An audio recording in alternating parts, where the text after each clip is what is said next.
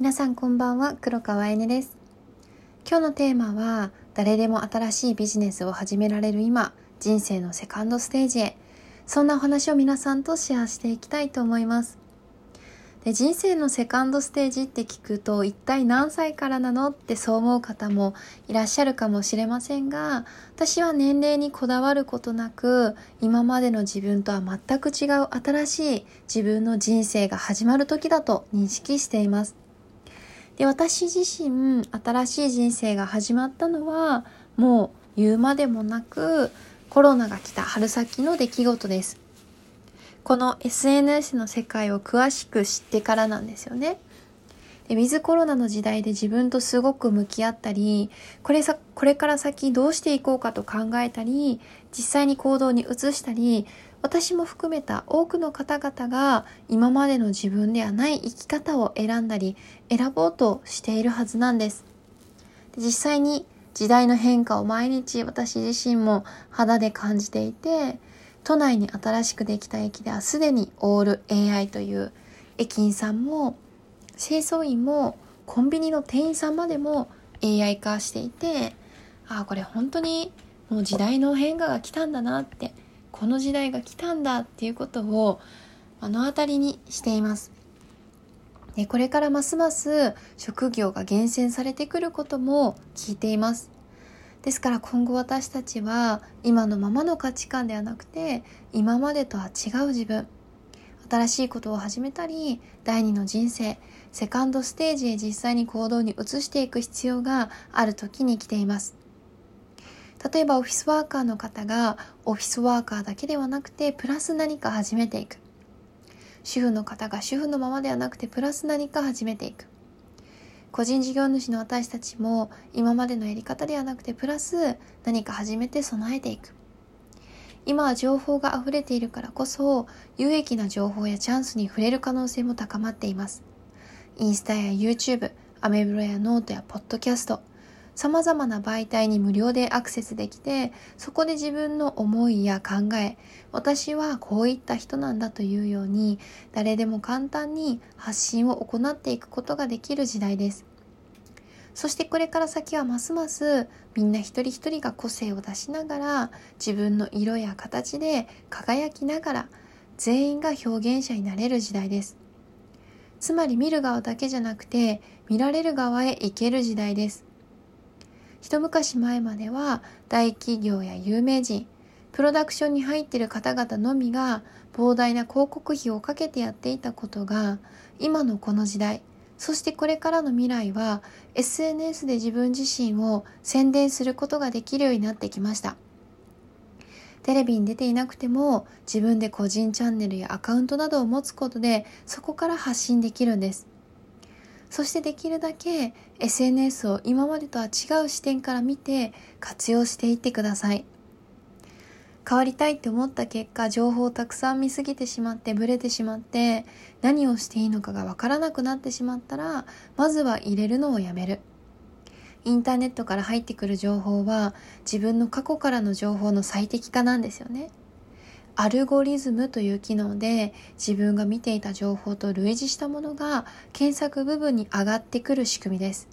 これは脳の仕組みと同じで私たちを現状維持させようとしています。だからそんな時は一度情報収集をやめてまずは行動に移す。新しいことを始める時何か変える時には必ず失敗はつきものです。その失敗に慣れていけばだんだん怖さもなくなってきます。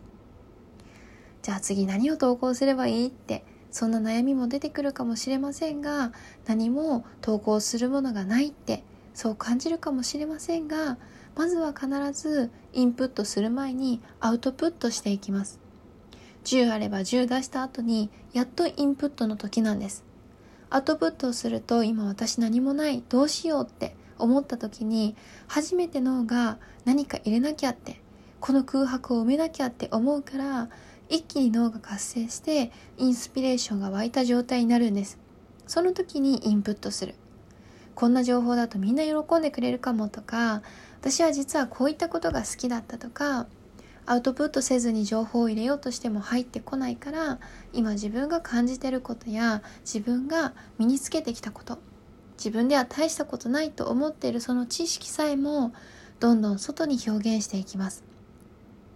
で実際に私もコーチとしてまだまだ未熟です。上を見ればキリがないですし私がリスペクトしている方と比べると知識も経験値も月とすっぽんぐらい差があって比べることすら恐縮です。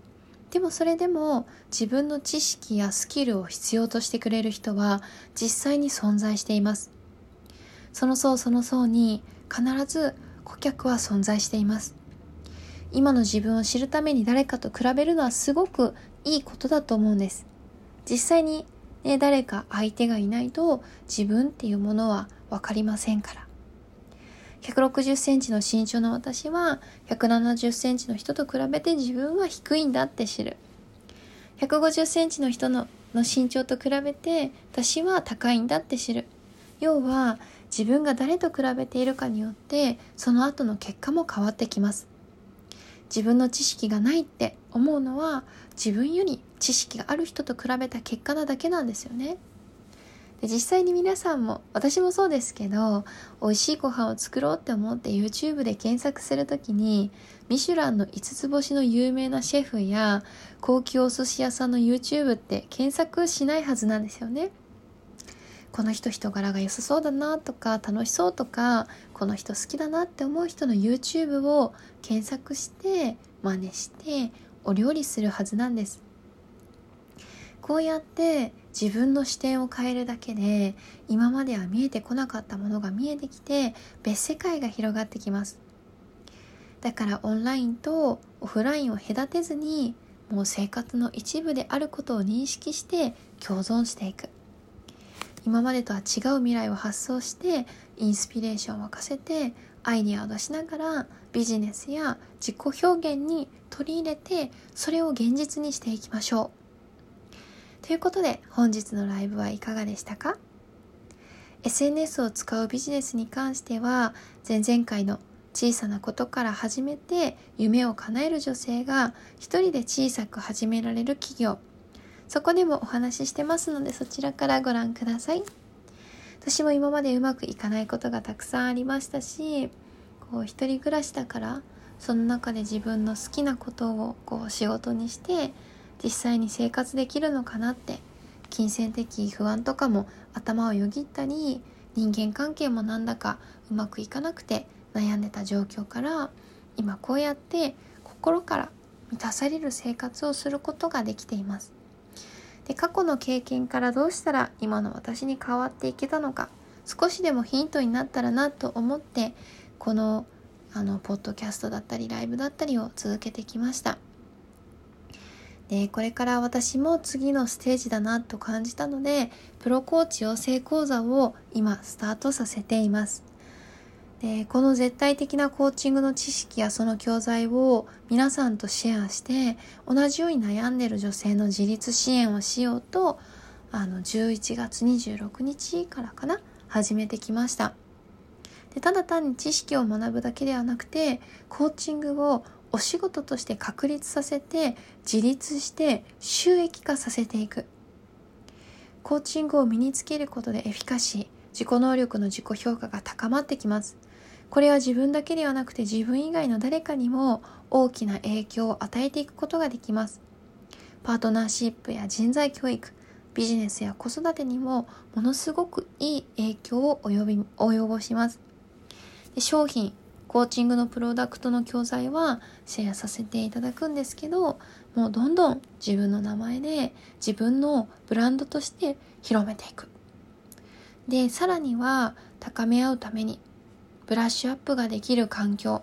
そういったこうコミュニティをね、コミュニティの集まりを定期的に行っていて個人として活躍しながらも孤独を感じない。そんな関係性づくりを今試行錯誤しながら行っています。で実際にこの思いに共感してくれた方やこう私もこういうふうに人を導いていきたいコーチングを使ってすごく自分が変わったからこそ私もコーチングでたくさんの人を幸せにしたい。そんな方々が全国全世界から集まっています。だからお客様だけの笑顔ではなくて自分自身も笑顔になっていく。その笑顔になるその先には自分自身の自立女性の自立があること。が私はすごく大前提なのかなと思っています。で本当にこう思った以上に反響が多くてこうやってコーチングを一緒に広めたいっていう方々が集まってくださって本当に感謝していますありがとうございますですのでこれを聞いてくださっている皆さんの中にもプロコーチになりたいとかオンラインビジネスを始めたい人を導くことに興味がある。そんな方がいらしたら気軽にご連絡ください。お待ちしています。本日もありがとうございます。